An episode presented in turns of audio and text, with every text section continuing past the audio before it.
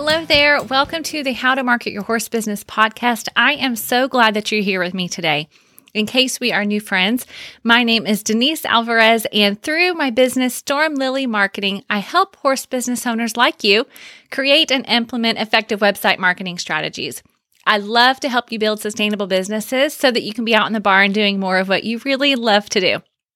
And I know that not everybody loves or gets excited about marketing, and you might even be here a little bit begrudgingly because you know that marketing really does matter when it comes to growing your business. So that's why I love to use a mix of step-by-step strategies and basic how-tos for you to help you not only see what's possible for your horse business, but I'm going to guide you through that process. So today we are going to do that. Now, up until now, most episodes of the How to Market Your Horse Business podcast have been focused on avenues of online marketing. And that's been intentional because we all know that they are readily available. And oftentimes, online marketing is a free option for you to get out there and connect with new potential customers for your horse business. However, today we're talking about something that certainly can apply to the things that you're presenting online for your business, but mostly the things we're talking about today apply to your signs or your banners or flyers or stall fronts that you're designing or having designed for your business. Now, I live in Missouri, and so it's a pretty rural area around here once you get outside of the city limits of Springfield, where I happen to live. And my family recently has become friends with some people in the Missouri Fox Trotter world. Now, many of you probably know that Ava, Missouri is the headquarters for the Missouri Fox Trotter, and that's not too far from our house, and it's even closer to where my parents live. And so one of our new friends that we've made recently has a house that's not too far off the highway. And when he moved there, one of the first things that he did was to put the word out by putting a sign in his pasture that's right next to the highway.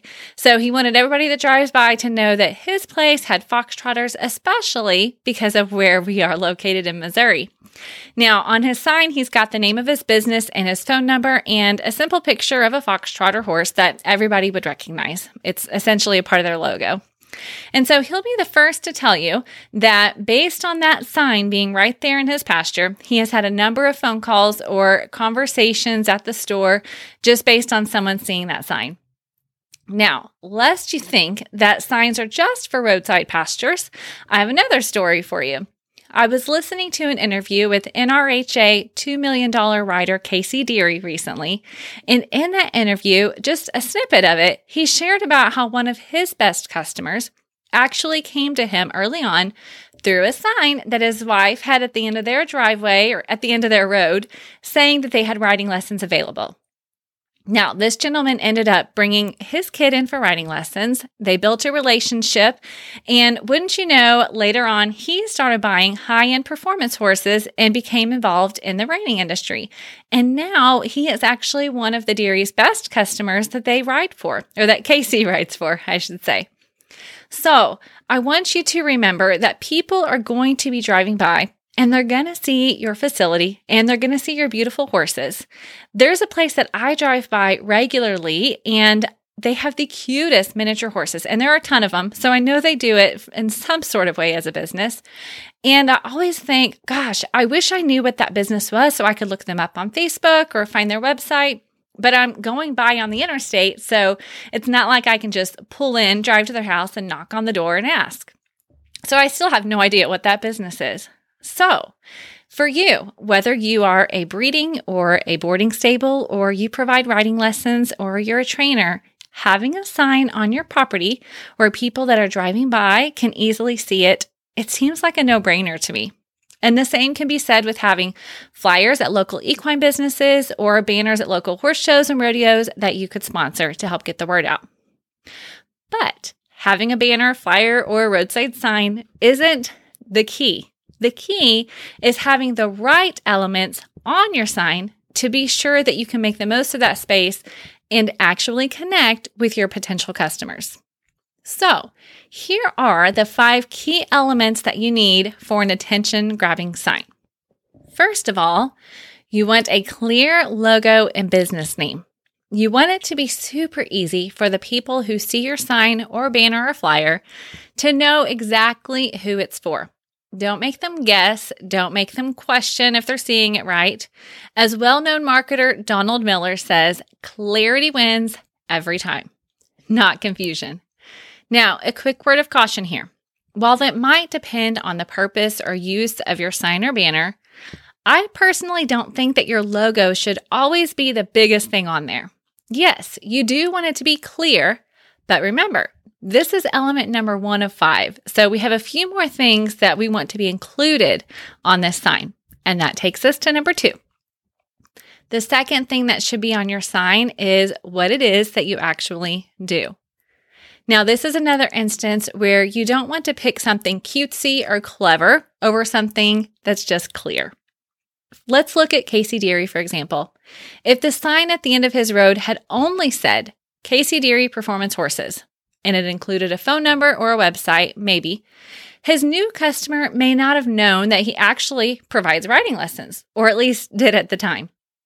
Now, one of the easiest ways that you can do this is below your logo is often where we see it, but it could depend on the design of the sign. You could have it next to it. But here's what I'm saying. You want to include a few words that easily describe what you do. For example, for X Y Z Stables that has both boarding and lessons, they could say X Y Z Stables, and then below it, say riding, and then have a little dot or a little icon. And then after that, it could say boarding. And then if they do something else, if they do provide lessons or training, then have that little icon again and have the word training. So it breaks up that text, but it makes it super easy to read and easy to see what it is that they do. Now, another good example is if you provide horse training, then you would include that on there. Like I said, the more specific and clear that you can be, the more likely you are to have the right people call you or look you up online. Which leads us to number three on our list, and that is to make sure your sign includes your website. Now, in this day and age, almost everybody who drives by or sees your sign at an event or at a show has the internet right there at their fingertips because they have a smartphone. So when they go to Google you, what is it they're going to find? Now, even better than that, keep them from having to Google you and put your website right there on your sign so they can get straight to it when they see it. I promise you, when people drive by the one that you have at the end of your driveway or in your pasture, by the highway, they're either going to tell the person that's with them in the vehicle, hey, look that up really quick on your phone. Or if they're by themselves, they might grab their phone and say, hey, Siri, remind me to visit X Y Z website this afternoon. So your job is to make it easy for them. Don't rely on those people to remember your name or Google you later on. Now, if you're thinking, Denise, I don't have a website, let me remind you that I shared back in December that even a one-page website can do wonders for your business. And I will be sure to link to those episodes or that specific episode on the show notes of this episode here. And there, I also have an example that I would love for you to check out. You can go to stormlily.com slash one page to get there very quickly. And right there, you're going to see what's possible with a one-page website. And of course, if you have any questions as you look at that, or if you want me to help you get started and design your website, I would love to do that. So just reach out and let me know, and we'll get that conversation started. Okay, let's move on to item number four that needs to be on your attention-grabbing sign. You need to make sure you include a phone number. Now, for the same reason that you want to include your website, having your phone number on your sign is super important. Don't have it so small that they can't read it, by the way. And again, if they're driving by or they have someone in their car that's going to take a picture or say, hey, get that phone number really quick, then that's why you need to pay attention to the size. Now, of course, yes, I said you need to have your website because people want to look online. But there are still lots of people who prefer to just pick up the phone and give you a call. And like I said, especially if they're driving by, they might want to do that when they make their next stop. And you don't want to miss out on that phone call that could be your next best customer or client. Now, a quick side note on this too. If you're leaving a phone number, please make sure that your voicemail is set up, number one, that you're actually receiving voicemails, and then make sure that you have a return message where you say your business name on there so that they don't hear it and go, oh, shoot, did I even call the right number? I'm not going to leave a message because I'm not sure. So don't make them have to guess. Again, make it easy. Okay, that is four things. Here's your fifth that you're going to include on your attention-grabbing sign or flyer, stall front, whatever it might be. Include imagery that makes it clear what you do. Are you a jumping instructor? Then have an image of some sort on your sign or on your banner that makes it very clear from the get-go that you're involved in the world of jumping. So have a picture of somebody jumping. There's lots of clip art, all kinds of things out there that you can include. Now, maybe you're a reining horse trainer or a cow horse trainer or a dressage trainer. You get the idea. It's pretty easy to have your designer include some imagery on your sign or your banner, again, to make it very clear. Now, of course, if we're talking about stall signs and stall fronts, you don't want just an icon. You're going to want some professional images, I'm sure, at least something that's really high quality. Now, for the rest of you, you probably could just get by with some high quality photos that are from your phone or, again, some clip art your designer might have. It's really just depends on your use case and what your designer has available, but the goal here is to present yourself well and clearly on your sign. Okay, so there you have it. Those are your five key elements that you want to be sure are included on all of your signage. Now, I know it's the beginning of twenty twenty-one at the time of this recording and when you all will hear it. So this is really a great time to take a look at what you already have. Take stock and take inventory of the signage that you have and maybe what you need to get designed or created before spring comes along when you'll be focused on looking for new clients or things start to pick up in your training and boarding facility. You want to do it before you don't have time to do it.